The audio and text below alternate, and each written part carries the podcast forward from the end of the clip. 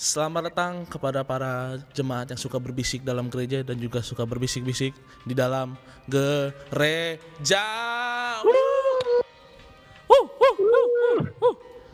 Selamat datang lagi di episode yang ke-9 bersama saya Niko dan orang yang sudah lama tidak ada, yaitu Kak Fergi. Tepuk tangan buat Kak Fergi. Wow, wow, wow, wow. Welcome back Kak Fergi. Come back Kak Fergi. Karena sudah lama comeback ya? Iya, karena kemarin-kemarin katanya habis bertapa di goa katanya. Karena kata Kak Fergi, aduh BBDG toksik nih, gak mau gue ikut lah. Yes. Malasnya gitu, tapi akhirnya ya ampun, enggak ya, enggak. BBDG gue enggak sefrekuensi gitu. BBDG tuh. Iya, karena BBDG udah ada income, jadi gue masuk. Jadi karena income. Oh Anda guys, sudah jadi deklarasiin dulu kalau misalnya kita udah di episode ini kita udah jangan nanti. Jadi udah dolar pokoknya. Wow. Jadi teman-teman yang dengar nanti kita nanti akan ada gebrakan-gebrakan di bulan Februari lah, ada sesuatu pengumuman lah istilahnya. Yeah, karena kita akan masuk dalam gila. Hal yang sudah lama kita tunggu-tunggu. Wow. Diikutin. Iya. Inilah makanya gue bilang nih, pertahankan. Jangan selesaiin nih. Kok udah kemarin Ben udah selesai aja kata dia. Enggak ada. Sampai Tuhan Yesus datang ya. Oke, selamat datang kembali kepada semua jemaat-jemaat yang sudah datang, yang siap julid bersama kita. Karena pada malam hari ini kita akan ngobrol-ngobrolin banyak hal. Tapi kita mau update dulu nih.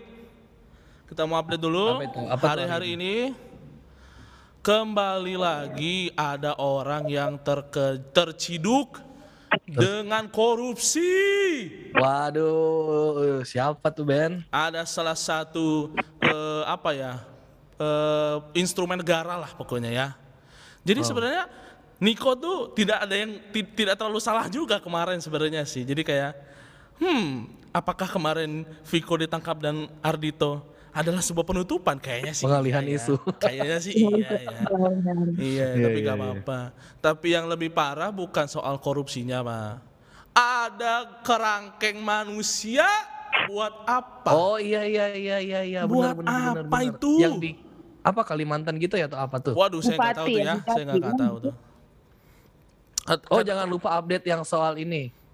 Apa tuh? Soal Mas Edi. Oke, teman-teman. Kalimantan lagi ya. Kita Kalimantan, I love Kalimantan people, Dayak people.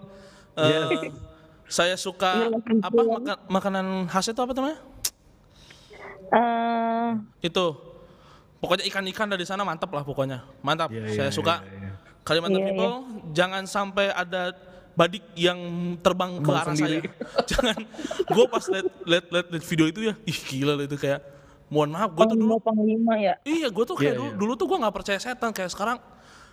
Lu percaya sekarang. Lu kalian lihat ini enggak sih yang pedang itu terbang sendiri? Buset banget gua. Asli.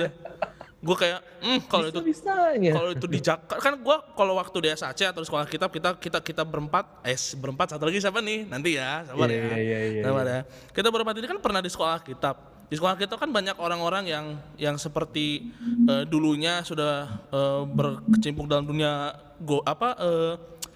ilmu-ilmu gaib. Cerita-cerita gitu tuh kayak itu mah gak mungkin. Iya. Benar. Ternyata bisa beneran loh itu ngeri uang. Tapi nggak apa-apa sih. Jadi kita minggu ini ada awal minggu dari itu kayaknya hari Senin ya. Hari Senin itu terjadi. Iya benar. Enggak hari Minggu terus hari Senin diancem gitu kalau nggak ada 24 jam. Katanya mereka bakalan ngirim-ngirim apa gitu. Itulah kita ya orang Indonesia. Ini kita yang pendengar-pendengar kita kan pasti dari Indonesia ya, karena kita kan pakai bahasa Indonesia. Mari kita saling menghargai satu dengan yang lain. Walaupun memang ya ada julid-julidnya sedikit gak apa-apa, tapi kita toleransi aja bahwa ada kekurangan satu dan ada kelebihan satu. Kita bersatu menjadi Bhinneka Tunggal Ika. Wes, tepuk tangan dulu. Tepuk tangan. Kemuliaan dibagi rata. Haleluya. Amen. Oke, ada update lagi nih Nick. Apa tuh? Kita Kemarin kan lu udah vaksin 2 kali belum, Nik? Udah. Oh, Kak Fergie udah belum? Udah dong. Apa tuh? Mau apa booster nih? Vaksinnya apa tuh? Gue yang pertama yang bisa booster itu? Sinovac ya? Iya Sinovac. Ah, berarti sama kayak A ya. Kalau lu apa, Nik? Aku banget ya. Aku kayaknya si Unyil deh. Hah? Si Unyil? Enggak. Sinovac sorry. Juga ya. Udah dua-duanya, Nik? Udah. Nah, ini. Nah, kemarin kan kita sempat dapat berita bahwa booster akan diluncurkan tapi bayar. Tapi ternyata kata Pak Jokowi, Pak D kita gratis, tapi nunggu di bulan apa ya kemarinnya dibilang ya? Pokoknya di sekitaran 2 bulan atau sebulan ke depan lah untuk semua. Jadi ada yang bisa dibeli langsung, kita minta misalnya ke rumah sakit yang mau sekarang, tapi kalau yang mau nanti bisa dapat gratis juga. Jadi silakan ya yang mau. Nah, ini ngomong-ngomongin soal vaksin ini, Nik. Iya. Oh, gua sih jelas. Vaksin gua tuh baru sadar sekarang, Nik. Gua baru diwahyukan. Asik. Oleh siapa? Al Facebook dan al TikTok ya. Al Twitter enggak tuh. Al Twitter, kalau di Twitter orangnya pinter-pinter nih, beda ya. Walaupun ada yang begitu juga ada, teman. Lebih kepada al Facebook dan al TikTok gitu ya, yang kayak sebenarnya Instagram ada tuh dikit-dikit kalau lu cari ya, di Instagram ada tuh ketemu-ketemu tuh. Buat gue ya, vaksin mah jangan vaksin gitu, enggak usah vaksin. Ini mah pembodohan dari dari sayap kanan petinggi-petinggi dunia, Nik. Ini adalah tunggu berarti lu divaksin ini cuman sebagai formalitas doang gitu loh. Dipaksa. Ngikutin arah pemerintah doang. Dipaksa gitu ya? Gue nih, karena kalau gue gak divaksin gue gak bisa kemana-mana. Yes. Iya, gak bisa masuk mall. Ini lu tahu gak ini apa? Ini tuh kalau di kitab suci kita nih, ini tuh adalah chip 666 nih. Wow, lu chip 666 ya. Ini tuh ada. Jadi vaksin ada tuh. Kita mereka menggunakan lambang di bahu kanan mereka, ya kan? Itu Nik, bahaya Nik. Jadi vaksin itu adalah cairan antikris, Nik. Wah. Gua kasih tahu konspirasi apa ini? Ini gua kasih tahu sama lu, Nik. Supaya kita stop nih. Kalau lu pasti percaya dong apa yang gua percaya kan, Nik? Ya make sense sih kalau menurut gua. Gimana? Pasti make sense. Kalau Kak Fergie pasti setuju sama gua dong. Ya. Loh, gimana sih Anda itu? Salah deh. Sudah jelas, Kak. Sudah jelas. Kita tuh sudah enggak. Kita harus buat ini semua lurus. Loh, sudah lurus. Ini sudah sesuai Alkitab loh. Ini sudah akhir zaman loh gitu loh. Nah, makanya kita menghadirkan seseorang yang bisa membantu untuk meluruskan. Enggak percaya. Itu mah pasti ini buzzer vaksin dia mah nggak bagus.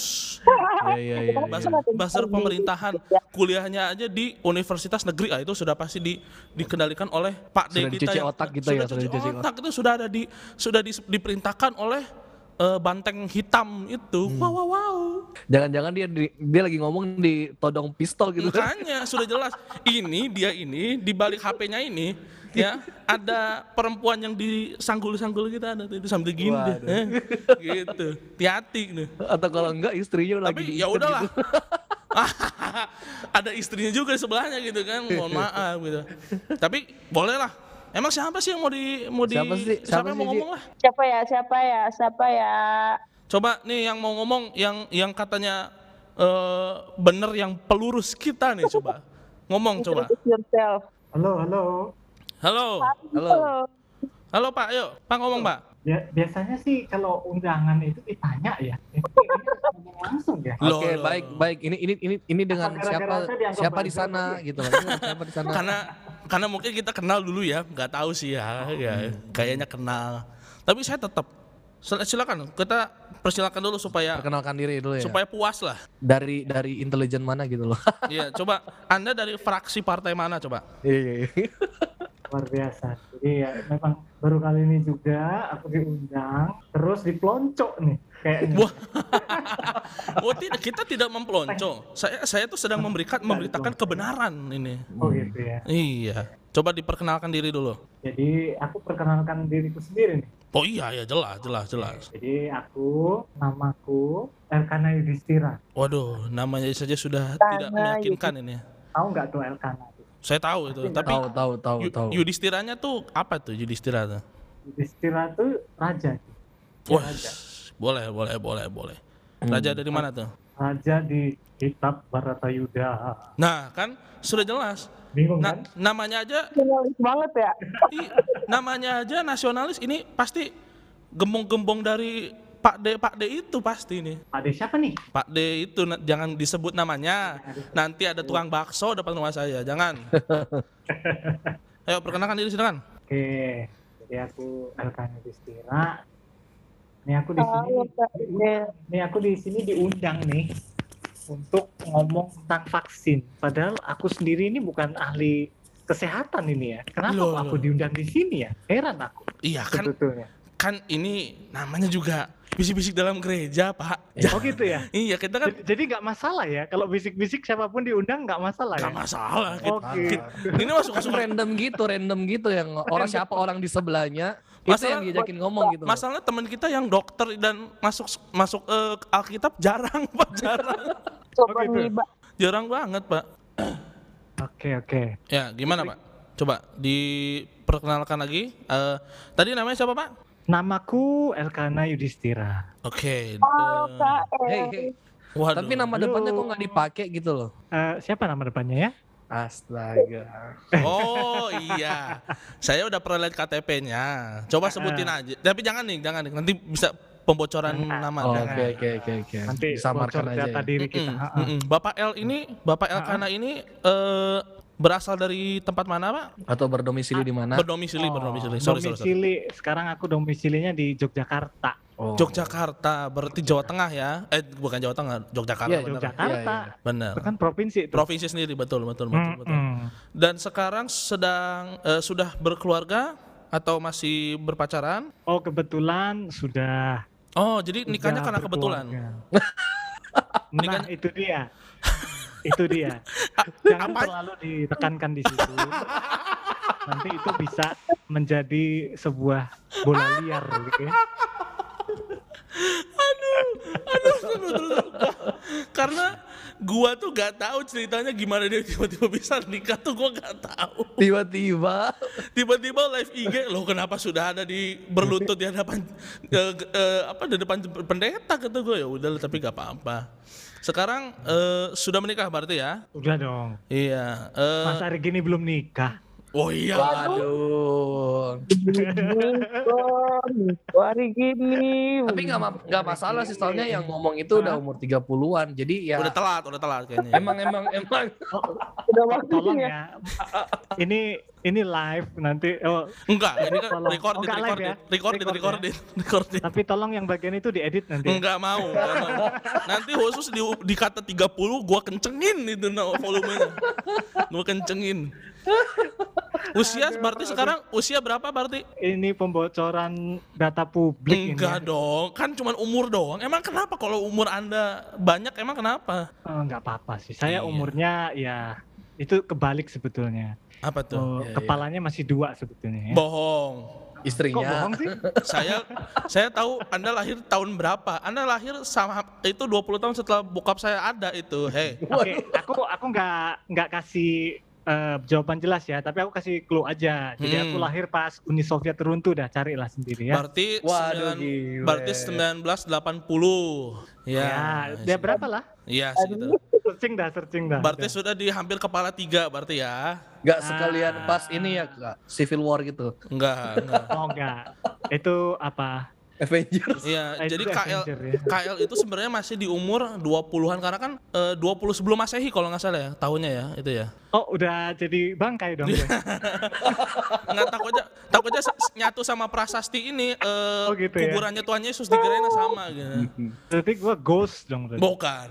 Bukan ya. Berarti sekarang sudah menikah, istri berapa sekarang? Istri masih 1 gitu. Berarti akan ada kemungkinan. Siapa nama istrinya? Nah, Kak, dengar Kak ya, Anda sudah akan ditambah lagi temannya ya. KL sudah mengkonfirmasi. Emang boleh ya nama ya? Emang boleh ya? Menurut apa dulu? Menurut siapa dulu? Boleh atau tidaknya ini kan menurut siapa? Menurut hadis aja, hadis. Nah, menurut... Boleh dong. Boleh. Kalau itu boleh dong. Lucu banget. Menurut siapa dulu? Iya, benar. Ini masalah perspektif aja ya sebenarnya ya. Iya. Berarti sudah menikah, memiliki istri satu, anak sudah 3, 8, 17? Anaknya banyak sih, cuma belum dikeluarin aja. Wow. Iya, 21 plus tadi ya. Sorry ya. Gue jadi ambigu gitu. Sorry ya. Enggak, maksudnya di dalam kandungannya ada berarti kembar nih, Lamatin dong. Kembar. Nah, gitu. Dalam itu gue lurusin lagi tuh. Ruben melamatkan KL 1 kali. BBDG itu sudah julid porno. Aneh gue. Pusing. Berarti anak lagi mengandung. Istri sedang mengandung ya? Ya on progress lah pokoknya. On progress, oke. Kita doakan teman-temannya untuk KL ya. Dan kalau bisa jangan cuma doa, bantu beli susu. Popok dan susu tidak bisa dibeli dengan doa. Hey. Nomor rekening ya? Tolong. Boleh, karena kemarin kita langsung ada buka open donation di BBDG yang sudah terkumpul Rp2 nggak salah. Oke. Ya, Rp2 dan 2. Oh, bukan ini ya? Bukan apa? Mata uangnya bukan pakai Bitcoin gitu ya? Enggak, kita karena kan udah mau Ethereum karena kan sekarang kita gerejanya gereja online. Wow. Online. Oke. Okay. Berarti tapi kan kalau cuma perkenalan gini, kita nggak tahu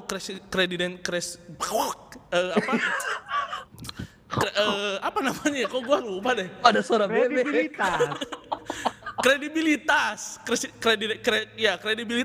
benar. Kredibilitasnya gua pertanyakan nih. Sekarang apakah Anda seorang yang bisa meluruskan apakah vaksin itu antikris apa gimana gitu? Oh gitu. Kredibilitas Anda, apakah Anda sudah berpelayanan? Apakah Anda sudah berkuliah teologi apa gimana tuh?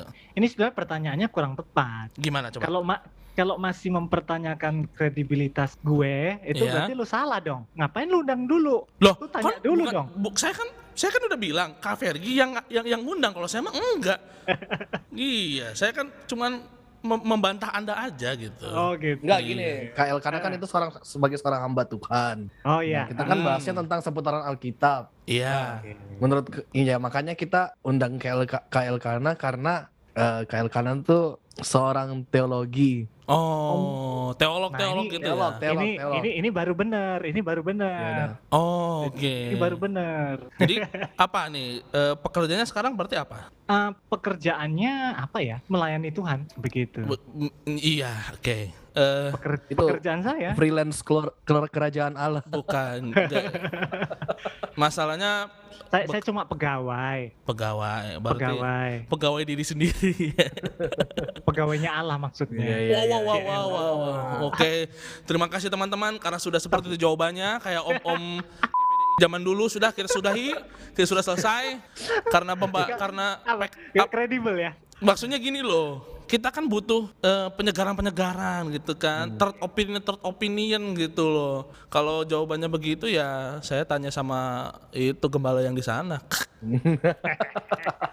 Iya.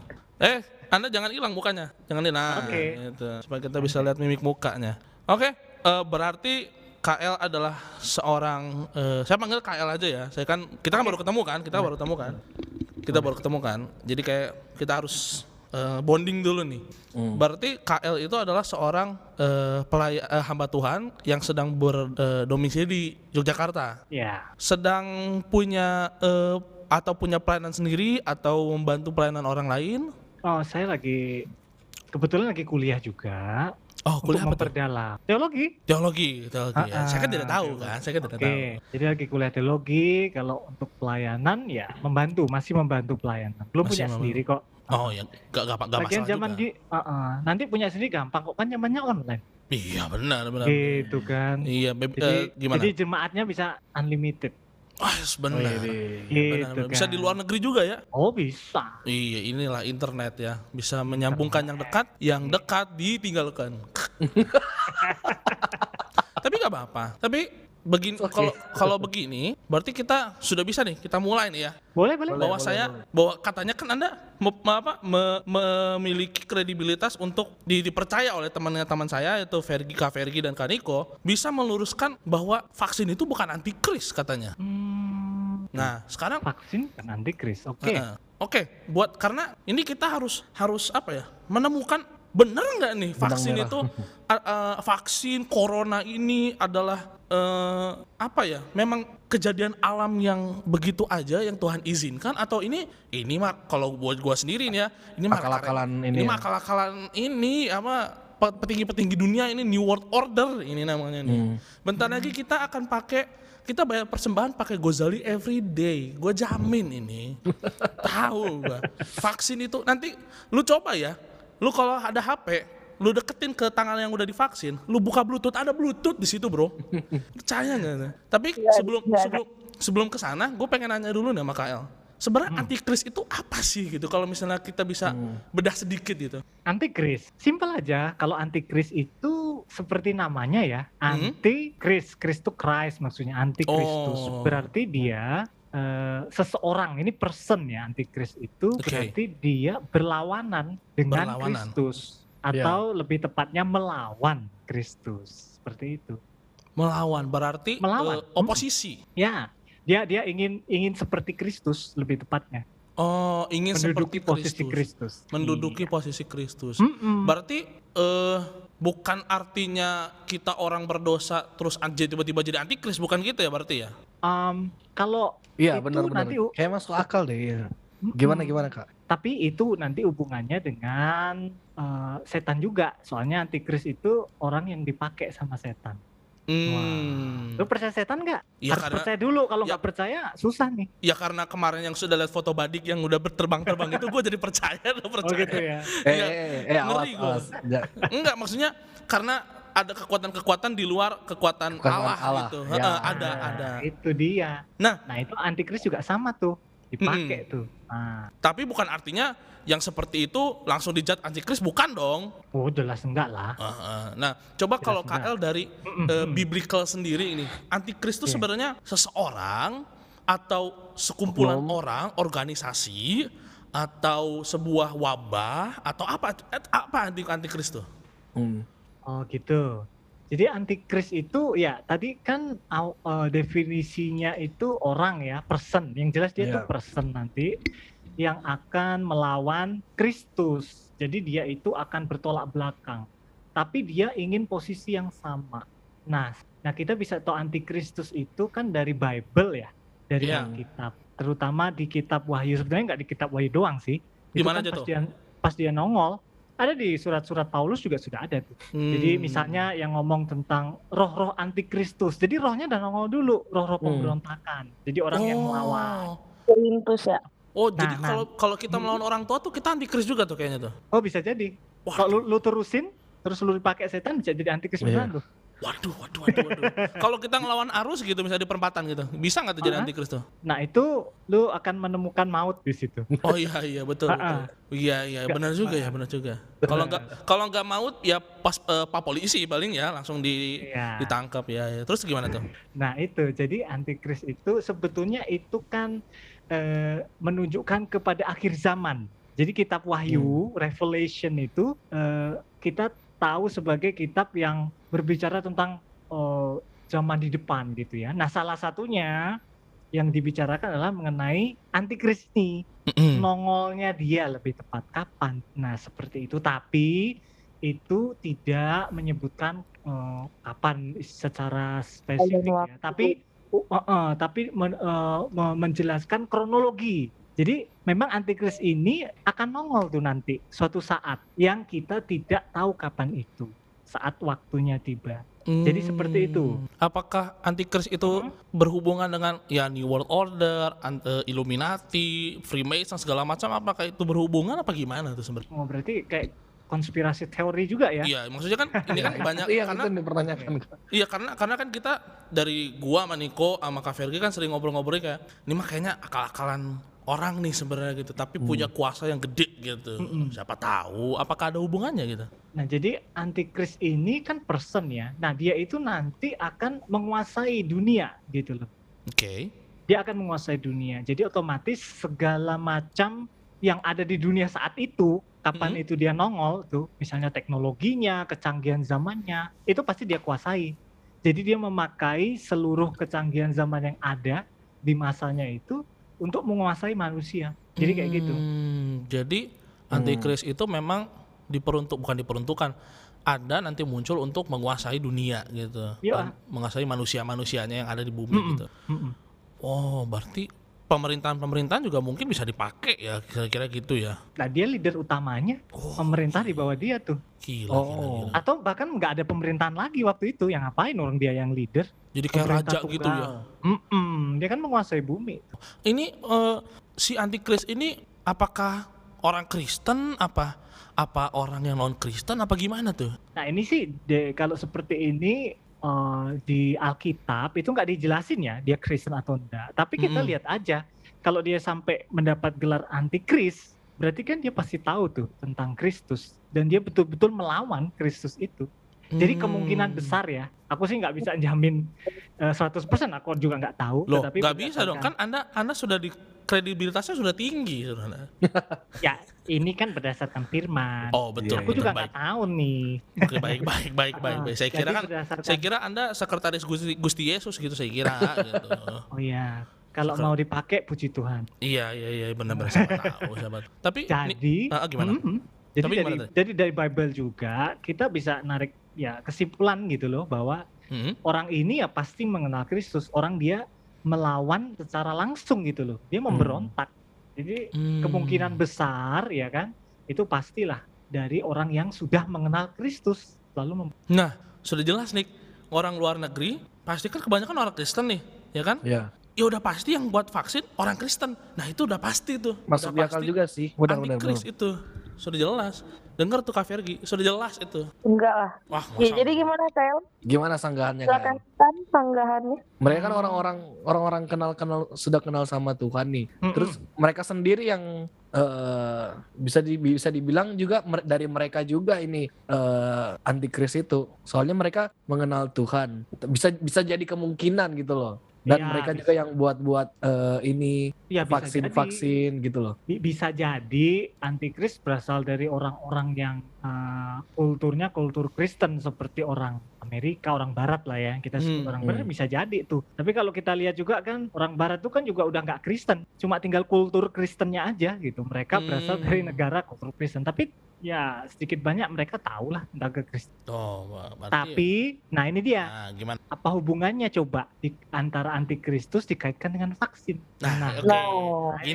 Ini dia. Kita sudah jelas tadi saya sudah bilang bahwa di awal tuh saya sudah bilang bahwa vaksin ini tuh sebenarnya sudah dari jelas banyak kabar-kabar dari media yang mengatakan bahwa vaksin ini tidak penting, ini mah upaya-upaya dari pemerintah untuk menaklukkan masyarakat-masyarakat yang ada gitu. Ini kan berarti mirip dengan pendampingan dengan apa yang antikris ingin lakukan gitu. Iya. Berarti ini bisa jadi ya.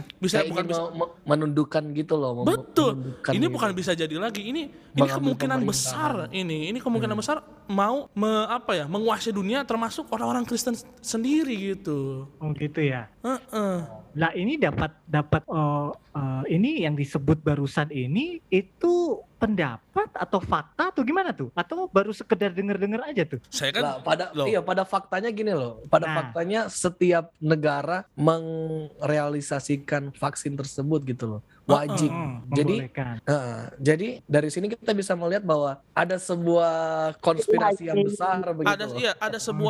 Ada sebuah skema besar yang bisa kita lihat walaupun memang agak samar-samar tapi kan memang begitu gitu loh. Oke, gini ya. Berarti kalau bisa ku lihat dari yang ditanyakan, coba ku bedakan jadi 3 poin ya. Kenapa vaksin ini jadi kontroversi? Kan intinya gitu.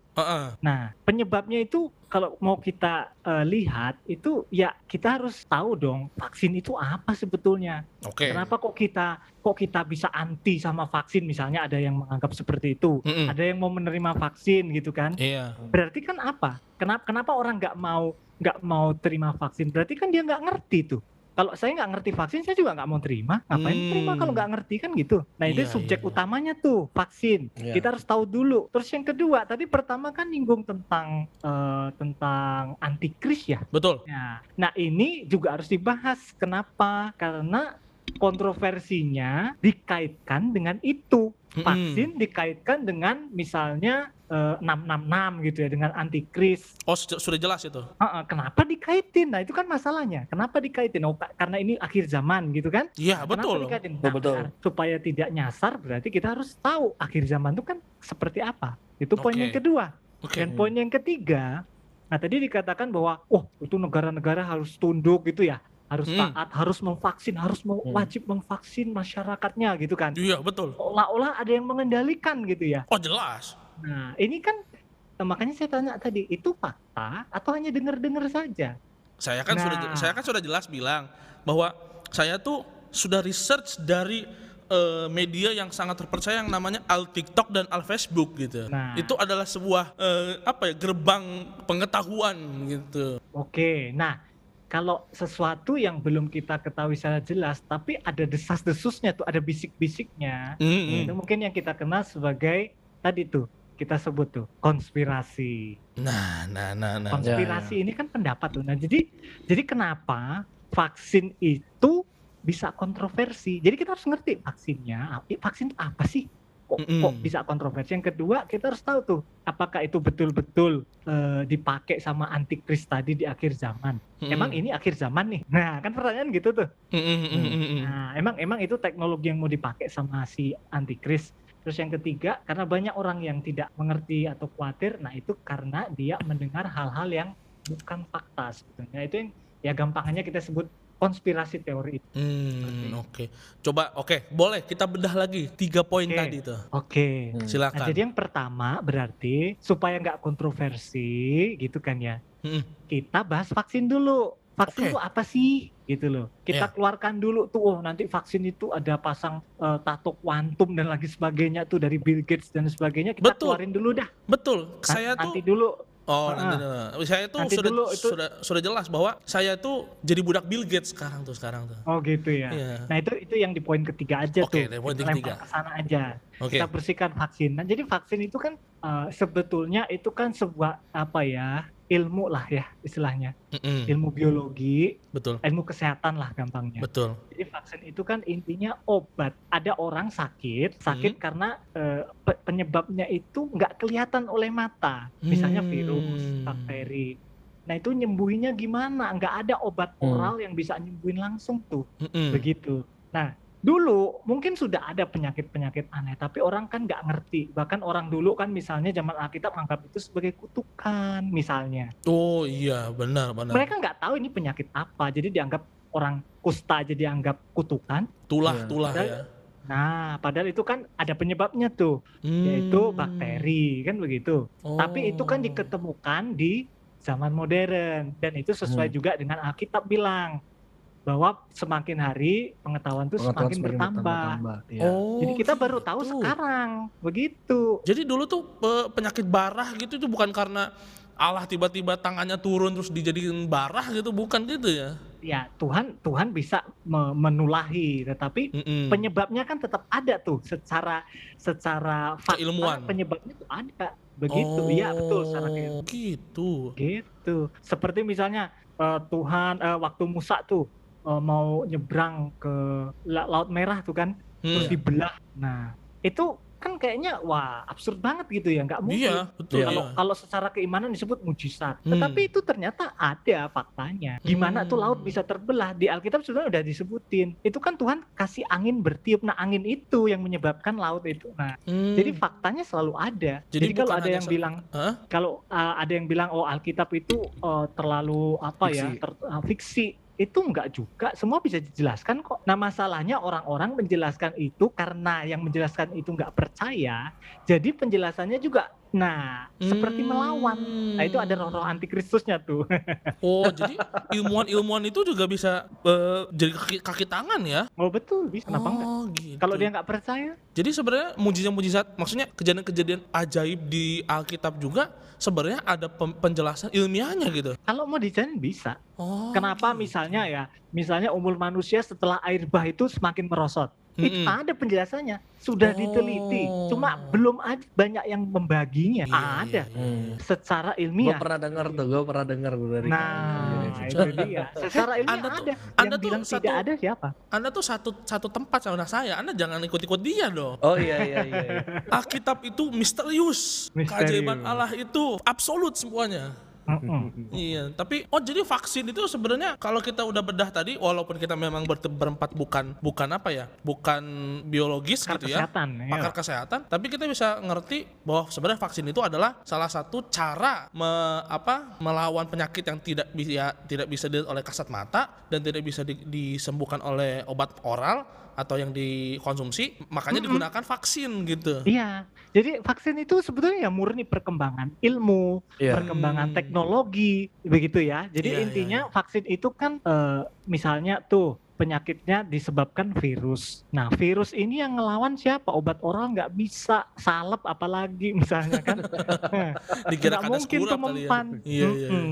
Maka itu harus dilawan juga dengan hal yang sama dengan virus juga. Nah terus gimana caranya? Virus suruh berantem gitu. Nah karena perkembangan ilmunya udah maju, maka ternyata virus itu bisa kita otak-atik tuh. Misalnya virusnya dilemahkan, sisi jahatnya.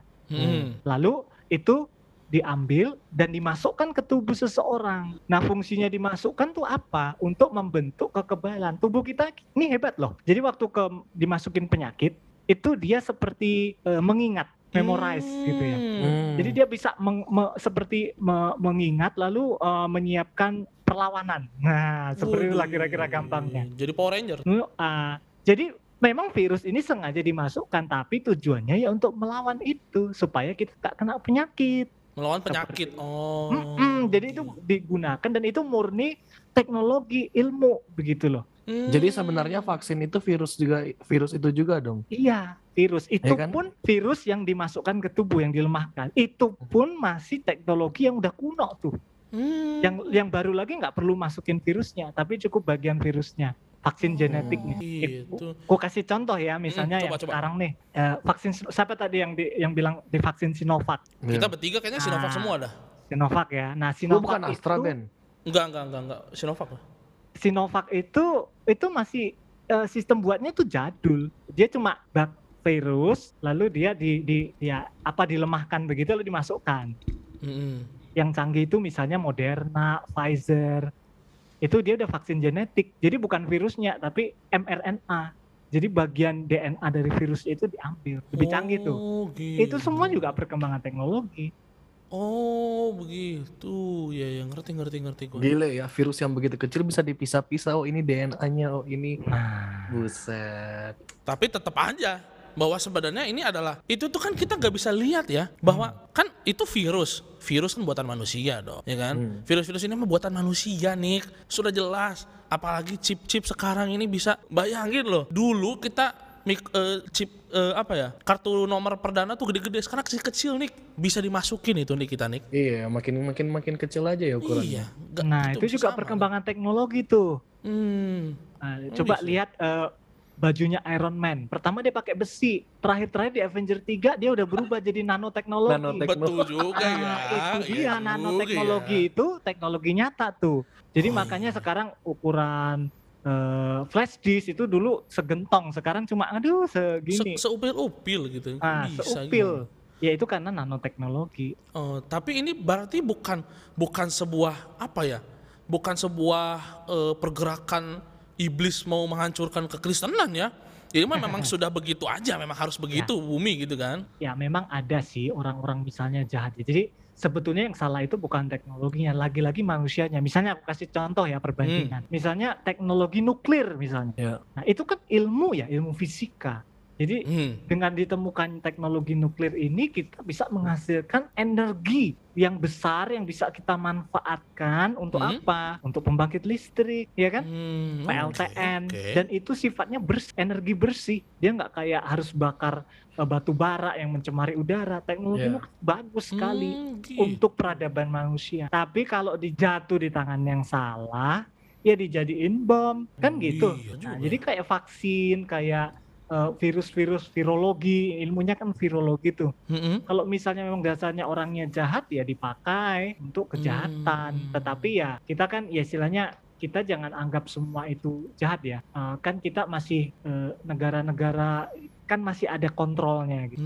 Iya, regulasi-regulasi ya. Regulasi yang nggak mungkin lah itu bisa langsung semua negara itu dikendalikan seperti yang dipikir oleh orang yang suka dengan teori konspirasi. Enggak seperti itu dan enggak semudah itu. Contohnya lagi biar gampang. Misalnya mau ngendalin Amerika tuh.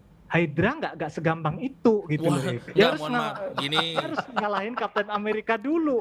Jadi orang-orang yang penganut konspirasi nggak semudah itu mas. Nggak tiba-tiba ada Red Skull tiba-tiba datang dong. Ada Shield. Nggak tiba-tiba ada Nick Fury datang, nggak bisa dong. Mohon maaf. Red Skull udah nggak ada. Dia udah terbang ke Formir, udah jauh banget. Udah ke Formir benar. Udah mati malahan. Iya. Saya walaupun DC tapi saya nonton juga. DC, Anda film-film Anda jelek. Anda saya kasih tahu ya. Cuma Shazam yang bagus. Kacau emang. Shazam jelek menurutku. Shazam bagus. Yang lainnya jelek. Yang Justice League yang pertama tuh, aduh asli dah, enggak usah ditonton. Mending yang Zack Snyder bagus. Tapi kita bahas yang poin yang kedua tadi itu apa tuh? Nah, masalahnya yang kedua itu menjadi kontroversial. Sekarang udah tahu ya vaksin itu apa gitu. Berarti ya. Vaksin itu adalah berarti vaksin itu sebenarnya buat kita gitu ya. Bagus gitu ya.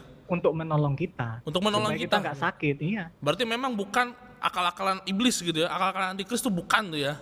Nah iya, akal-akal iblis kan ngibulin kita tuh, ini bahaya nih, nah itu juga bagian akal-akal iblis. Berarti kalau jadi kita takut bukan secara real doang. Berarti kalau kita takut pun itu juga kita ketipu berarti ya. Iya dong, justru itu tipuan pertamanya. Menakut-nakuti kita gitu ya. Iya. Gitu. Itu kan iblis kan bapak pendusta asik.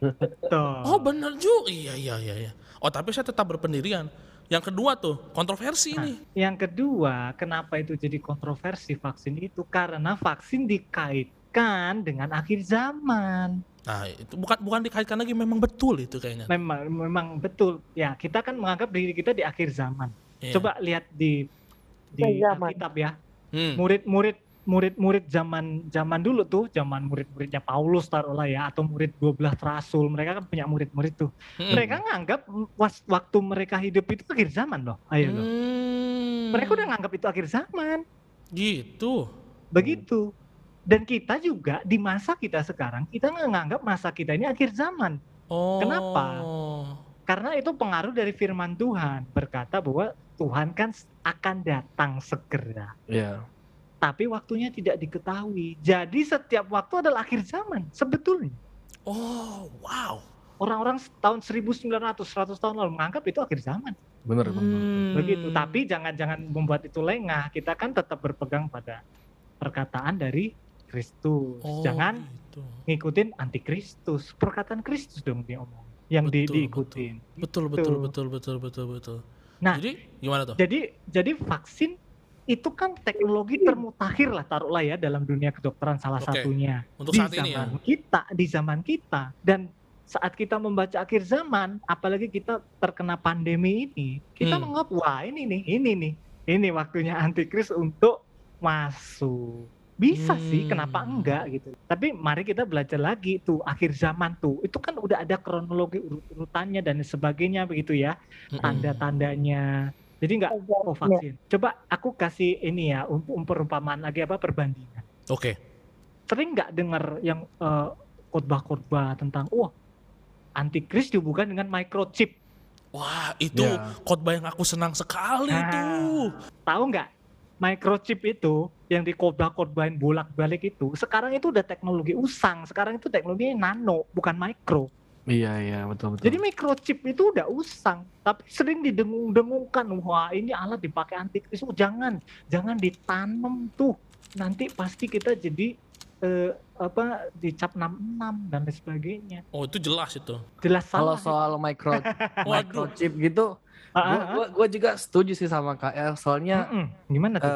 Gue tuh orang yang waktu pernah belajar, dosen gue tuh bilang, dan ini kayaknya bakalan gue cerita ke nyokap gue gitu. Jadi kayak mereka tuh belum bisa terima kalau misalnya microchip itu bukan antikris itu bukan microchip gitu loh. Soalnya kan pasti perkembangan zaman akan berubah terus kan, nggak bakalan sampai di microchip doang. Itu udah usang. Mikro itu kan 10⁻⁶ mikro. Mateng gue. Sekarang nano. Nano itu 10⁻⁹, lebih kecil lagi.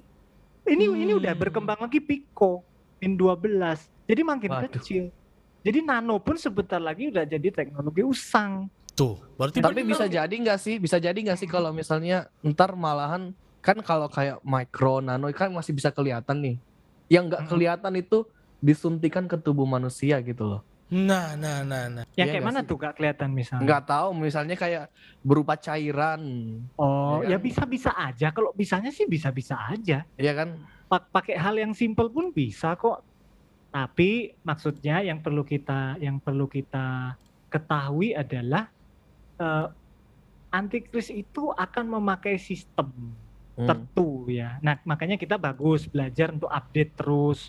Jadi jangan jadi orang Kristen gaptek yang nggak boleh tuh. Jadi cara belajar kitab Wahyu, ayo belajar ilmu pengetahuan umum sebetulnya. Gimana lu bisa nafsirin Wahyu dengan benar kalau nggak tahu apa-apa perkembangan yang ada, zaman yang ada. Kita ngomongin akhir zaman, sedangkan gaptek, nggak masuk akal kan? Jadi simple aja, walaupun nggak sekolah teologi misalnya. Update aja perkembangan zaman. Lu belajar kitab Wahyu, masuk. Oh, sekarang zamannya begini. Gitu, jadi nggak cuman baca terus bertapa gitu ya? Iya dong. Hidup itu kan harus seimbang. Tuhan kan udah bilang. Jasmani, rohani harus seimbang. Kalau kita kasih makan tubuh jasmani, yang rohani juga dikasih makan, dan sebaliknya. Kalau kita belajar tentang kitab Wahyu itu rohani kan? Ya, yang ilmu pengetahuannya diisi juga dong. Kita belajar akhir zaman, pengetahuan zaman akhir nggak kita tahu. Gimana tuh? Nah, jadi seperti itu. Jadi kita harus jadi orang yang seimbang. Nggak ada kita hanya cuma iman dan perbuatan, kan prinsipnya begitu simple kan. Bener juga ya, seimbang. Jadi nggak bisa iman terus karena kan tapi kan saya yang penting kan akhirat gitu kan. Jadi Tuhan Yesus pernah tuh ditanya tuh sama muridnya, gimana tuh? Ditanya begini, Tuhan, kalau aku mengikut Engkau aku dapat apa sih?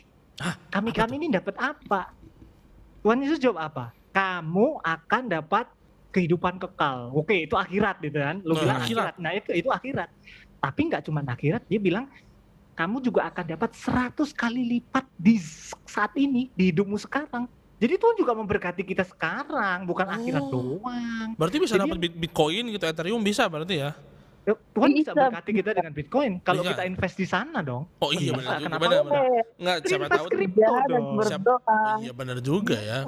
Kalau enggak invest ya enggak bisa ya. Ya enggak bisa. Sampai kiamat ya enggak bisa dapat itu. Emang kiamat masih bisa kita pakai Bitcoin bisa kita? Bisa ya? Mungkin pas antikris pakai Bitcoin mungkin ya. Atau Gozali everyday ya. Misalnya gini deh, misalnya kita tafsirin secupak gandum sedinar itu kan ya, yang paling sering dipakai. Nah itu tentang jual beli tuh. Antikris mengendalikan jual beli. Jadi kita nggak boleh pakai, wah kita punya uang banyak, tapi kita nggak bisa membeli. Nah sekarang uang aja mulai nggak dipakai. Di Swedia itu sudah 90% tuh cashless. Mereka itu nggak pakai duit lagi. 90%? Iya. Mereka udah nggak mau lagi pakai duit. Pakai GoPay. Mereka udah pakai kartu. Ya. Bukan pakai kartu sih. Pakai kartu. Tapi mereka udah cashless gitu loh. Gila. Jadi kalau kita gitu, wah nanti kita punya uang nabung banyak loh. Itu ikuti dong perkembangan zaman. Sekarang memang zamannya sudah nggak pakai uang. Nanti suatu saat uang itu nggak dicetak lagi. Wow. Bahkan COVID ini bawa kita ke ini, ke nggak ada lagi transaksi langsung gitu kan, transaksi. Betul. Jadi pandemi ini merubah zaman sih sebetulnya. Berarti sudah jelas pandemi ini buatan antikris supaya kita tidak pakai uang lagi gitu. Bakalan jadi satu mata uang gitu ya. Betul, satu mata uang. Ujung-ujungnya nanti ke situ ya. Ini adalah konspirasi GoPay sama Shopee PayLater, sudah jelas. Shopee PayLater adalah punya antikris berarti, sudah jelas. Mereka mau mematikan usaha-usaha kantong persembahan. Itu memang mereka. Tapi di tempatku transfer semua. Wah, berarti Anda gereja-gereja nggak pakai lagi tuh apa korban tatangan, nggak. Berarti Anda wah buah sulung. Waduh, nggak, kalau ngomong buah sulung nanti aja deh, gua nggak ngerti, gua ngeri. Ngomongnya ntar panjang, takutnya ngomongnya beda nanti. Tapi emang berarti bukan artinya, berarti kalau tadi argumen Bapak Elkana tadi menyebutkan bahwa tidak bisa disangkut pautnya secara langsung vaksin ini kontroversinya dengan antikris gitu ya? Ya, yang pertama memang tadi yang harus dilakukan ya kita tahu dulu deh vaksin itu apa, lalu kita pahami dengan baik dan benar akhir zaman itu seperti apa, antikris itu apa, gimana cara kerjanya sesuai dengan di mana itu tercantum di Bible kan, antikris kan dari Bible. Betul. Ya, belajarlah Bible-nya, jangan antikris dari mana tuh apa? Kata-kata antikris itu dari Bible, tapi kita mendefinisikan sendiri antikris itu seperti apa. Nah, disitulah kesalahan banyak orang. Antikris itu dari Bible, jadi pahami antikris itu sesuai dengan Bible dong, kan gitu. Orang nongolnya di Bible, sampai lu update dari Google, mbah Google, dari Facebook, dari apa tadi TikTok dan sebagainya. TikTok itu memang betul. Gitu. Oh gitu, berarti ini gak bisa secara langsung atau secara serta-merta, secara membabi buta langsung disatu-satuin aja gitu ya. Nah itu yang berkembang sekarang kan metode cocokologi. Jadi semua itu dicocok-cocokin aja. Itu adalah cara saya berkhotbah itu. Nah, comot itu. Ana, comot sini, itulah enaknya jadi pendeta gitu. Comot sana, comot sini, dapat PK. Wow. Nah. Belum lagi ngomongnya dapat wahyu, dapat mimpi. Wah. Ternyata Wahyu siapa itu, yang tahu ya wahyunya ya. Wahyu itu teman saya lagi kan, mohon maaf gitu. Nah, ini pembahasan baru tuh. Ya, nanti ya. Baik. Nanti episode 11 mungkin nanti ya, episode 11 bisa kita undang lagi. Nah, kok langsung lompat ke 11? Oh iya, benar juga nanti. Pokoknya secepatnya lah. Berarti sudah jelas. Ini kontroversi yang sebenarnya rada bodoh berarti KL ya. Iya. Nah, jadi setelah kita tahu hal-hal seperti itu, kontroversi ya, definisi kontroversi itu akan surut sendiri gitu. Yang ngapain jadi kontroversi kalau kita sudah tahu vaksin itu justru menolong kita, mencegah kita dari sakit kok, dari kematian bahkan begitu kan, yang disebabkan oleh sakit. Dan setelah kita pahami seperti apa akhir zaman, lalu kita kaitkan kembali vaksin dan akhir zaman, ya it's no problem. Betul. Apa problemnya? Betul juga. Kontroversinya hilang, gitu kan? Betul. Oke. Nah, berarti kita masuk nih ke poin yang ketiga tadi, permasalahan yang ketiga. Nah, itu yang sebetulnya membuat kontroversi ini ya, poin ketiga ini. Ah, gimana tuh? Nah, jadi ya namanya juga manusia ya.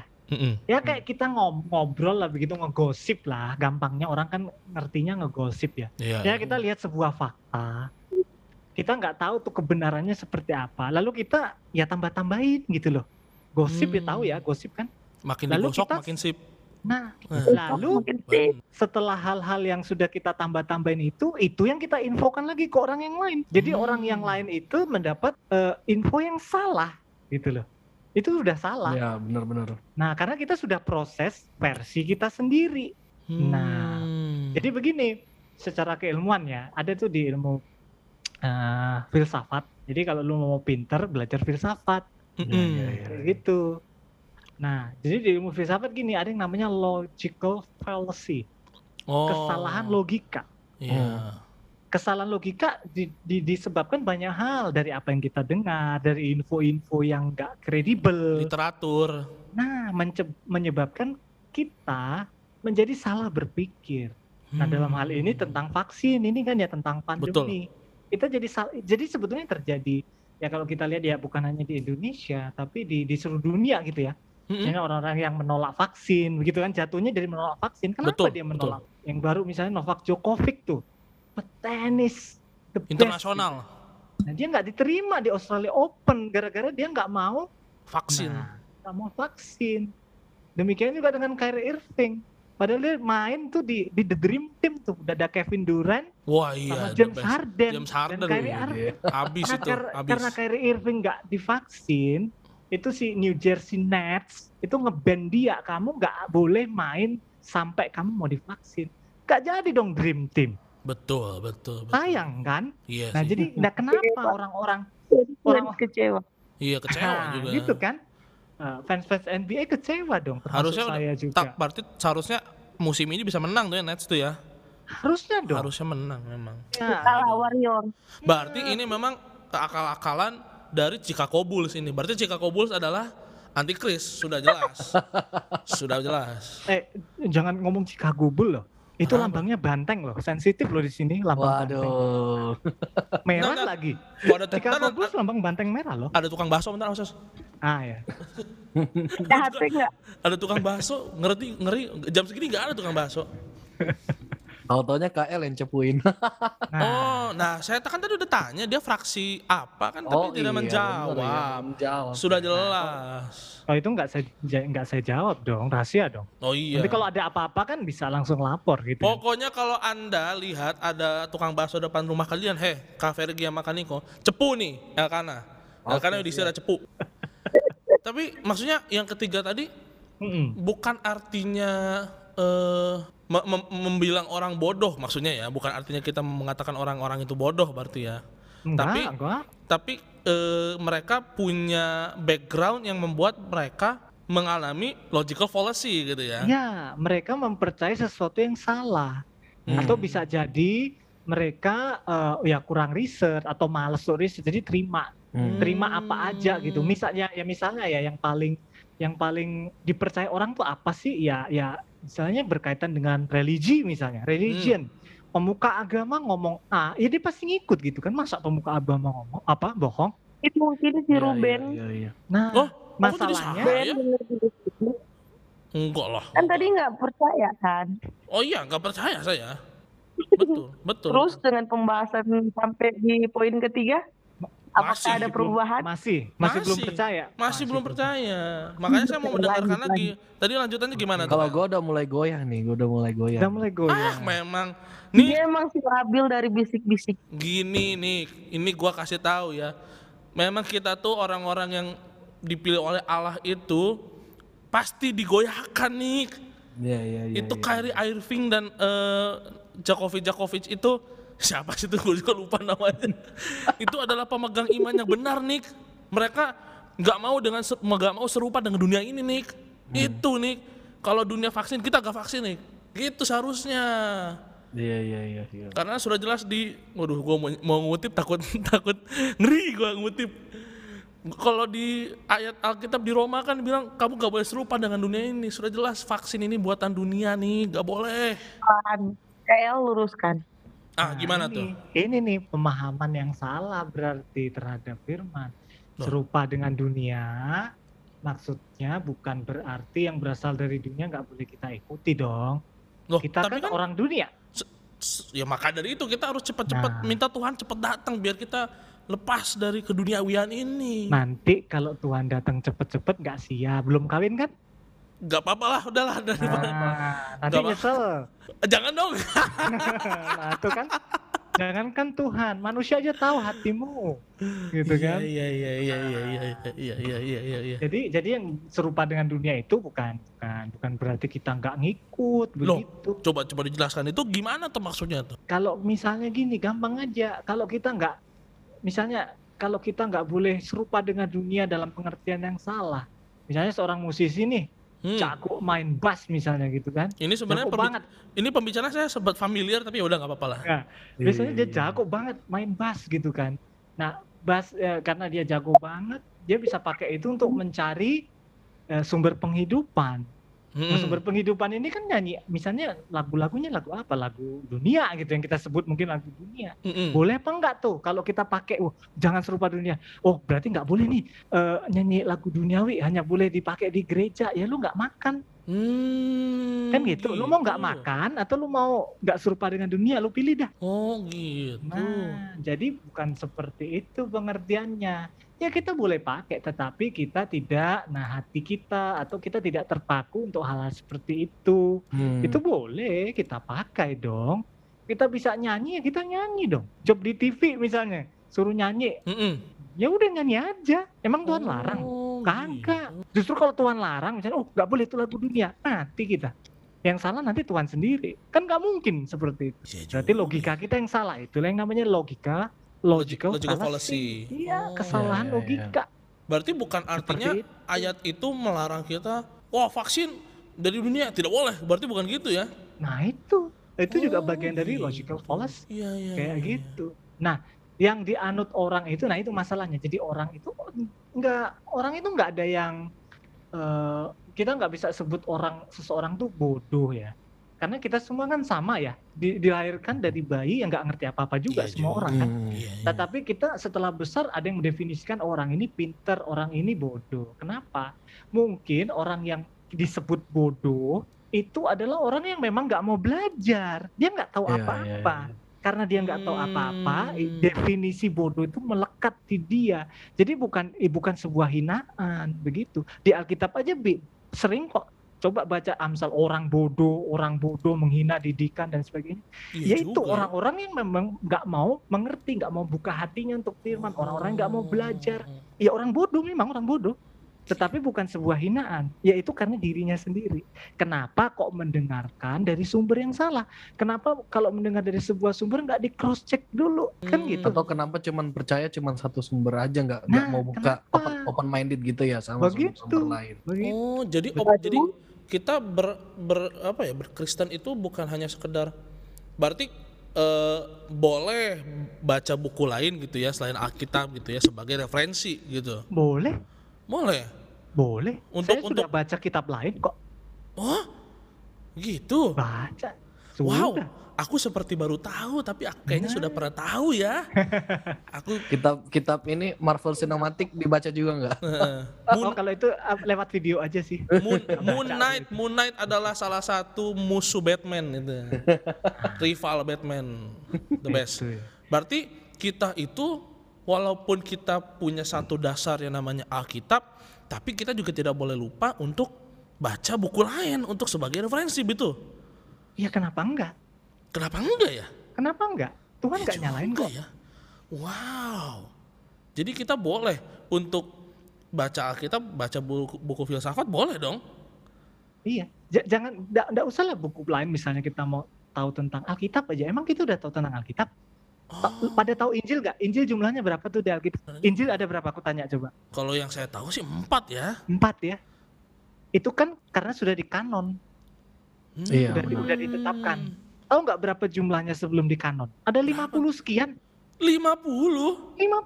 Kenapa jadi 4? Termasuk Injil Barnabas itu. Banyak banget Injil-Injil itu. Itu jangan disebut nih. Ada beberapa orang yang percaya juga nih. Jangan Nik, nanti kita diserang Nik. Takut gue Nik. Jadi kalau bagi yang mau baca misalnya kitab lain, ya kitab sendiri dulu deh. Paham deh? Belum. Kalau udah paham boleh silakan. Kalau belum paham, pahami dulu. Benar juga ya. Gitu sih. Jadi ternyata kata orang yang Alkitab bisa menjelaskan dirinya sendiri benar juga. Benar. Tapi ternyata kita mau berusaha, tapi kita juga bisa memahami itu lewat buku lain juga dong. Kenapa enggak? Betul. Oh gitu. Ya, baca buku-buku Yahudi, Midras, dan lain sebagainya. Buku-buku mantra. Buku-buku mantra orang Yahudi juga boleh. Asteriologi. Iya. Tapi jangan sampai tersesat. Oh iya benar. Iya. Sebagai perbandingan aja ya, pertimbangan. Iya kan. Nah gini, kalau mau melakukan sesuatu ingat tujuan. Kita mau baca buku kitab lain, tujuannya apa tuh? Nah kalau kita sudah punya tujuan yang pasti nggak apa-apa. Misalnya memang untuk study, oke. Kalau misalnya kita masih bimbang dengan kita sendiri, kalau kita baca ya alamat, gitu aja, simple kan? Jadi makanya punya tujuan dong. Orang harus punya visi dong, tujuan hidup. Benar, makanya yes. Kalau orang yang nggak punya tujuan hidup, nggak punya visi, nggak jelas hidupnya. Mau jadi apa aku? Mau percaya apa aku di dunia ini? Nggak jelas. Iya. Makanya dia yang diombang-ambing tuh. Nah kayak gitu. Termasuk orang yang percaya kontroversi. Nah itu tuh. Oh iya benar juga. Ruben. Wah kalau saya sih masih sudah mulai ya, sebenarnya sudah mulai ya. Tapi berarti oke, kita clearkan dari 3 poin dan poin yang terakhir tuh tadi tuh. Bukan terakhir sih, yang paling lately lah. Yang pertama bahwa dari 3 poin itu kita bisa simpulkan bahwa sebenarnya vaksin itu safe ya. Tidak membuat kita jadi antikris gitu. Enggak, itu obat kok. Itu obat untuk ya? Penyakit tertentu. Oh, gitu. Kayak sama mencegah. Aja kayak kali orang demam terus parasetamolnya kali ya. Ya. Oh, jadi berarti kalau begitu Alkitab berarti sesuai dengan apa yang KL bilang di Alkitab kalau kita sakit kita berdoa tapi juga jangan lupa minum obat. Nah, betul. Oh, udah tahu pandemi. Udah tahu ada COVID. Terus ada vaksin, ada obat untuk mencegah. Iya. Terus kita cuma beriman, oh enggak aman kok, aku enggak mau vaksin, Tuhan pasti lindungi. Yaitu namanya iman tanpa perbuatan. Ya sudah, hasilnya apa tuh? Gitu. Iya. Ke gereja boleh onsite tapi pakai masker. Yoa. Oh gitu. Jadi masker tuh bukan salah satu pendeteksi kita. Jadi kan ada tuh waktu itu saya ngeliat tuh di postingan masker digunting keluar chip gitu kan, bukan berarti itu ya? Waduh. Wah berapa tuh harganya tuh ya? Bukan. Anda, ya? Gini, saya tuh mengundang Anda di sini untuk membantah saya, bukan ikut-ikut saya dong. Tolong. Enggak, aku malah nggak tahu tuh. Ada. Kalau ada mau kulaan. Jangan, udah itu. Nanti ada yang marah, nggak apa-apa lah. Berarti dari 3 poin yang pertama tadi, safe ini ya. Safe, berarti boleh. Nah, berarti terus ke yang selanjutnya bahwa ikut-ikutan vaksin atau divaksin itu bukan artinya kita menyerupai dunia gitu ya. Bukan secara konteks Roma 12 itu ya. Enggak dong. Oh, enggak. Jadi jauh. Konteks Roma 12 itu bukan konteksnya sama divaksin. Dengan dunia divaksin berarti ya. Iya, kira-kira gitu ya. Bukan kira-kira memang konsepnya memang begitu konsepnya ya. Ya. Konsepnya bukan soal vaksin. Nah, tapi saya masih punya jurus pamungkas nih. Apa tuh? Ini pasti kalian semua kalah lah pokoknya lah. Coba. Ini kan kita kan sama-sama percaya Roh Kudus ya. Ya. Tapi kok bisa? Kita Roh Kudusnya sama, tapi kita punya pandangan yang berbeda nih. Kita punya suara Allah yang berbeda bahwa badan gereja ini, tubuh Kristus ini bisa ada yang percaya, bisa ada yang enggak. Kok bisa gitu loh. Saya jadi bingung, makanya saya bertanya sama Bapak Elkana, kok bisa kita tubuh Kristus ini, gereja-gereja ini ada yang percaya dan tidak percaya gitu. Oh, percaya tentang Roh Kudus nih? Bukan, percaya misalnya gini, maksudnya perbedaan. Kita rohnya satu, Roh Kudus, tapi kok ada yang percayanya berbeda gitu. Ya, pewahyuannya juga ada yang berbeda, ada yang menafsirkan berbeda. Gimana nih gitu? Ya itu sebenarnya simpel aja, itu sisi manusiawi sih. Sekarang gini deh, misalnya dalam rumah tangga deh, laki-laki, perempuan, suami istri kan sudah dipersatukan. Tapi pertanyaannya apakah pemikiran mereka bisa sama gitu? Mereka pribadi yang berbeda. Mereka nggak bisa disamakan, nggak bisa. Okay. Mereka tetap berbeda, namun mereka bisa mencocokkan visi bersama. Mereka tetap individu yang berbeda, dengan cara pikir yang berbeda. Nggak bisa dijadikan satu, nggak bisa. Okay. Nah, demikian juga misalnya dalam gereja. Gereja A, misalnya beda merek ya, beda denominasi. Yeah. Gereja A mentafsirkan misalnya sesuatu teologi seperti ini, yang B beda tuh. Nah, kenapa bisa berbeda? Ya karena perbedaan kepala, begitu. Namun, dan Tuhan juga nggak masalah. Oh misalnya iya, jadi kalau misalnya nanti kalau lu berpendapat seperti itu Ben, berarti manusia tidak punya kehendak bebas dong, Ben. Kalau misalnya lu bilang kalau Roh Kudusnya sama berarti harus satu pengetahuan nih. Wah, ya juga ya. Iya kan? Iya. Enggak ada kebebasan dalam berpikir gitu loh. Nanti arahnya ke sana juga. Jadi Tuhan itu juga memakai perbedaan-perbedaan itu, dan Tuhan memang senang perbedaan itu. Asalkan perbedaan itu enggak melenceng gitu aja. Penafsiran tentang Alkitab itu banyak perbedaan. Tetapi selama itu enggak melenceng, misalnya ada esensinya lah, nggak melenceng. Misalnya Kristen deh, Katolik, Protestan. Oh beda, oh, doktrinnya beda-beda tuh, jelas dong. Orang cara ibadahnya dan sebagainya beda. Tapi esensinya sama kan? Apa coba esensinya? Katolik sama Kristen. Percaya Kristus kan? Yesusnya ya benar. Itu esensinya, nggak keluar kan dari situ? Iya juga sih. Ya udah. Mereka disebut anak-anak Allah. Mereka disebut orang Kristen, pengikut Kristus. Terserah mereka ngomong Katolik. Ada yang satu ngomong Protestan, ada yang satu yang nggak terima yang disebut karismatik, berdiri sendiri, terserah. Pertanyaannya yang paling esensial, kamu percaya Yesus Kristus sebagai Tuhan dan Juru Selamat tidak? That's essential. Itu nggak boleh hilang. Kalau udah hilang ya udah. Itu udah jadi salah perbedaan, tuh. Iya, perbedaan it's okay gitu loh.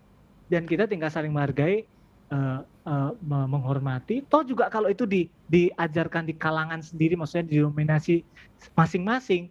Toh setiap doktrin juga menguatkan, bukan? Menguatkan iman kan? Iya juga. Ya sudah. Makanya kalau udah ada di satu gereja, sudah di gereja itu aja, nggak usah gonta-ganti, malah bingung. Iya juga ya. Nah, gitu. Itu bukan supaya kalau ada pendeta ngomong jangan pindah-pindah gereja, bukan dia takut kehilangan. Iya. Bukan supaya perpuluhannya tetap ya. Dia ngomong gitu kalau maksudnya gitu percuma udah ada gereja online kan? Nah, betul juga. Jadi bukan seperti itu maksudnya. Jadi maksudnya adalah ya supaya kita nggak bingung sendiri gitu loh. Di sini diajarin doktrin seperti ini, oh ini kok beda. Lalu di sini karena apalagi imannya nggak kuat gitu ya, dasarnya belum kuat, ya udah bisa roboh. Wow. Dan itu bahaya bagi si orang itu sendiri. Karena kapasitasnya belum sampai untuk menanggung banyak pengetahuan seperti itu. Oh, oke. Ini gila sih. Makin kesini saya semakin tercerahkan bahwa aku akan vaksin booster. Biar orang, masalahnya beberapa dari ini sebenarnya ini aja ya. Keresahan kita karena di denominasi saya ada yang percaya seperti itu, ada yang seperti itu gitu loh. Nah, gimana tanggapannya KL kalau misalnya kayak kita nih misalnya nih. Kita kan punya beberapa teman koleha yang punya argumen seperti yang saya katakan sebelum-sebelumnya itu gitu. Kita nanggepinnya gimana sih? Bang, pakai tak jurus tanya balik. Kamu nggak vaksin kenapa? Ya karena begini-begini. Kenapa kamu percaya itu? Kita yang nanya justru, kejar aja. Iya. Kenapa kamu percaya itu? Kenapa? Nah, kayak gitu. Lalu kita habis itu ya dalam obrolan kita beberkan fakta-fakta. Vaksin itu apa toh sebenarnya, kayak tadi. Vaksin itu apa? Lalu kalau mau dikaitkan dengan antikris, akhir zaman itu apa? Ya jelaskan dengan penjelasan yang benar. Begitu. Sehingga mungkin dia mendengar sesuatu yang salah atau dia mempercayai sesuatu yang salah. Jadi ya itu tadi, tercerahkan. Illuminati bah. Illuminati dicerahkan ya. Iya, tercerahkan. Wah, gua sih sudah tercerahkan sih saya sih tadi itu ya. Sudah banyak. Jadi oke, kalau boleh gue recap nih ya. Dari awal kita sudah mengerti bahwa ternyata antikris itu adalah sesosok, bisa jadi human, ya pasti human being lah gitu ya, yang akan berdiri oposisi Kristus, yang mau menyamai dan menduduki tempat Kristus gitu ya. Dan melalui apa ya, melalui menguasai bumi inilah istilahnya gitu. Nah, yang pada akhirnya kita masuk obrolan kepada apakah vaksin itu salah satu akal-akalan antikris? Sebenarnya tidak ya. Sebenarnya tidak secara keseluruhan. Apakah bisa? Bisa. Tapi bisa dipastikan bahwa sebenarnya ini belum masuk lah ya istilahnya ya.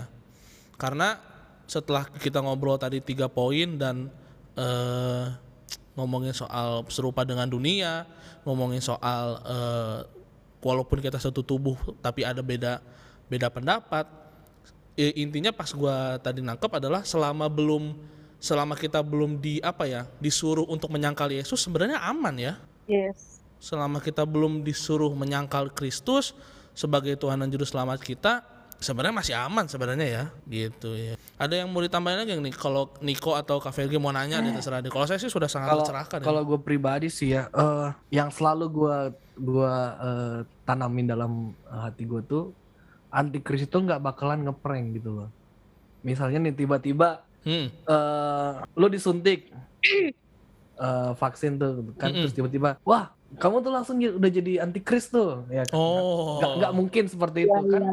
Iya. Antikris itu sebuah pengakuan bahwa kita itu misalnya kalau kita jadi pengikut antikris, pengakuan itu bahwa kita itu orang yang anti kepada Kristus gitu loh. Bukan secara tiba-tiba langsung kita di prank, wah kamu sudah terlibat. Nggak sengaja gitu ya. Nggak ada istilahnya tiba-tiba ateis, nggak ada gitu ya. Iya. Benar. Jadi ternyata menurut Niko antikris itu pilihan ya. Iya. Kehendak kita. Kalau Kak Fergie ada nggak tuh yang mau ditambahin atau mau ditanyain deh, boleh. Ya enggak sih, kalau gue ya juga sama. Gue setuju dengan pernyataan Ruben juga tadi terakhir bahwa kalau vaksin. Orang mau jadi antikris, enggak yang lo bilang, mau jadi antikris berarti dia itu menolak Kristus sebagai juru selamatnya dia kan. Nah, selagi kita di dunia ini, kita masih hidup di dunia ini, enggak disodorkan tentang itu, disuruh memilih, ini kan program pemerintah untuk kesehatan, yang seperti Kak El bilang tadi, vaksin dan lain sebagainya. Kenapa kita harus menyimpulkan itu adalah antikristus, sedangkan di dalamnya kita tidak menolak Kristus sendiri, gitu. Gue setuju dengan KL.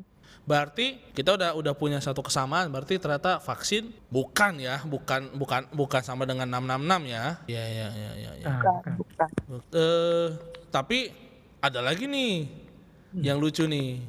Ada lagi nih. Kenapa orang-orang ini bisa, maksudnya gini loh. Banyak orang yang kehilangan pekerjaan gara-gara vaksin gitu ya. Apakah ini oke, mungkin kita turun level dari antikris ke pemerintahan-pemerintahan inilah, orang-orang jahat ini. Apakah benar seperti itu adanya gitu? Bahwa vaksin ini bisa dibilang salah satu penyebab orang-orang kehilangan pekerjaan gitu. Iya. Oke, maksudnya pandeminya. Iya. Pandemi dan kan ini pemerintah kalau mau sekolah vaksin, kalau mau ini vaksin segala macam. Oke. Ya, jadi ya enggak sih ya. Vaksin itu kan justru untuk melindungi sih. Kita kan berjaga lah. Nanti kalau misalnya kita kena atau apa kan yang nyesel kita juga. Betul, memang agak ribet sih. Misalnya kayak kita lihat PPKM kemarin ya, terus masuk mall harus menunjukkan sudah divaksin dan sebagainya itu peduli lindungi. Ya, merepotkan. Iya benar. Aku juga repot tuh walaupun udah vaksin gitu ya, tapi kok begini banget. Tapi itu tujuannya sih baik ya, kita lagi-lagi ngelihat tujuan. Betul. Selama itu tujuannya baik, memang untuk melindungi, ya sudah kita taat. Nah itu kan semua ajaran firman Tuhan. Kita taat saja, taat sama pemerintah. Iya. Dan kita kan menilai, pemerintah kita melakukan yang baik untuk rakyatnya kan, dia mau melindungi gitu loh dari pandemi ini dengan caranya dia yang sekarang ini kita ikuti, itu kan cara pemerintah kita dan itu nggak salah, itu nggak bertentangan dengan firman Tuhan, ya sudah kita ikuti. Mungkin itu merepotkan kita atau mungkin merugikan kita dan sebagainya, tapi gimana ya, ikut saja sebagai bentuk ketaatan. Berarti gitu. Kalau orang-orang yang rebel-rebel itu yang memberontak dalam memberontak-berontak dengan alibi berdiri melawan pemerintah di langit, itu berarti bukan gitu ya maksudnya ya caranya ya? Bukan. Oh, wow, malam ini penuh dengan pewahyuan, illumination ya tentang vaksin ini. Jadi sekarang saya sudah berdiri bersama KL. Mari vaksin, hei kalian. Kalau kebanyakan pendengar kita mungkin tidak vaksin karena malas bangun dari tempat tidur kali ya. Hei kalian, hei kaum bertahan, jangan lupa vaksin, booster jangan lupa.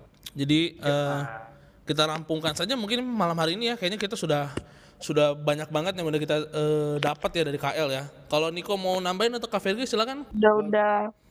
Cukup ya. Kayaknya udah banyak banget yang bisa kita bisa dapat dari mulai kita pelajari apa itu vaksin dulu, pelajari dulu apa itu antikris, dan kita akan mengerti bahwa konsep Roma 12 itu tidak seperti itu, hai kawan-kawan. Roma 12 itu tidak seperti itu. Wahyu itu kalau Anda mau baca juga jurnal ilmu pengetahuan hari-hari ini juga. Jangan Anda cuman berdoa dan membaca kitab dan tidak berkomunikasi dengan orang lain. Begitu kira-kira ya.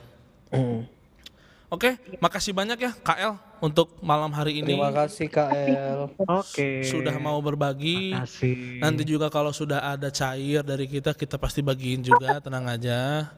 Aman pokoknya. Untuk nanti. Kenapa tuh? Buat nanti buat apa?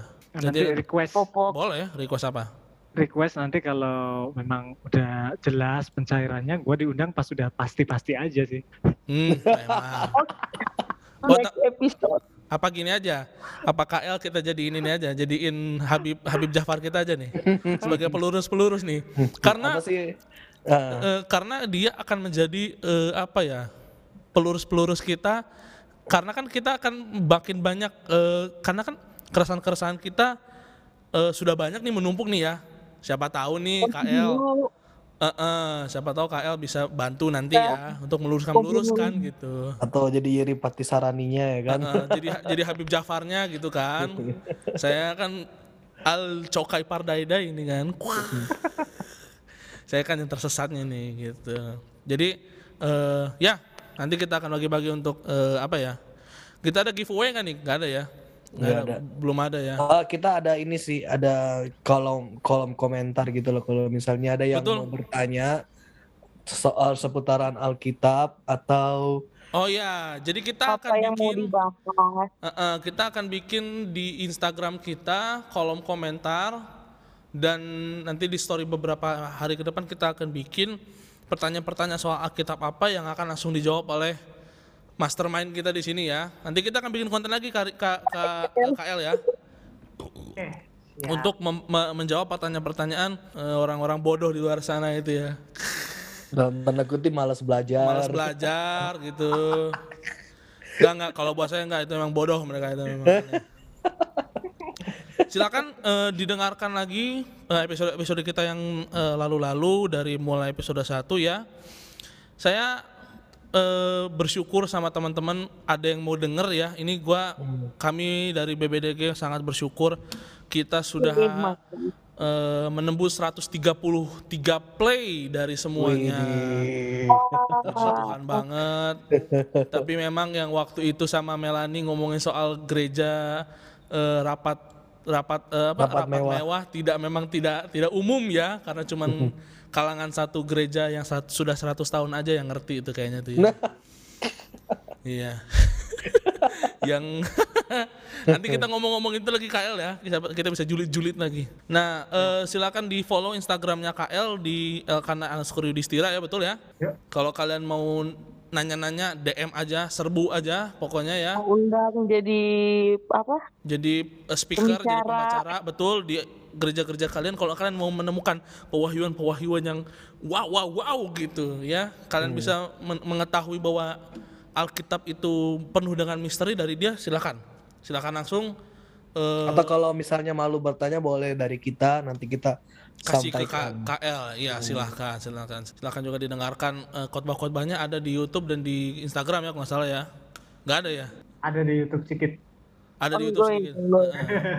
Ada. Silakan dicari aja. Follow juga Instagram kita semua yang ada di sini di BBDG, cari aja pokoknya. Dan didengarkan, disebarin bebas di Facebook, di Twitter, di Instagram, MRIC, di Twitter, di Tumblr, di semua bebas. Kalian yang punya akun Friendster yang sudah tutup, BBM boleh. Silahkan di Tumblr masih kan nggak Tumblr Omegle TV silahkan sebarkan saya tidak peduli. Radio kesayangan, iya kita radio kesayangan betul, silahkan supaya kita bisa diundang banyak orang ya. Wow. untuk ngomongin gini. Pokoknya pantengin terus Instagramnya BBDG karena akan ada pengumuman yang besar di bulan depan gitu. Asik. Aja gitu. Apa tuh Ben? Jangan sekarang dong, nanti jangan spoiler aja. Dulu ya. Spoiler aja. Pokoknya kita sudah mulai diakuisisi oleh sesuatu lah pokoknya. Iya. Itulah. Gua nggak tahu apakah BBDG ini pelayanan atau tidak, cuman ya intinya gitulah ya. Tuhan membela kita semua. Tuhan membela dan mengangkat. Iya. Kalau buat KL nih, gue pengen nanya nih, kita tuh pelayanan bukan sih ini BBDG ini sebenarnya. Ya, kreatif ministry kayaknya ya. Bisa. Oke. Iya, walaupun isinya julid ya, tapi ya udahlah ya, nggak apa-apa ya. Saya Ruben, pemimpin ibadah Illuminati. Saya Niko, budak korporat. Saya Fergie, SPG vaksin. Saya Elkana Yudistira, tukang dagang obat.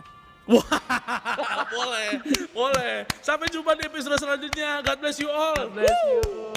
God bless you.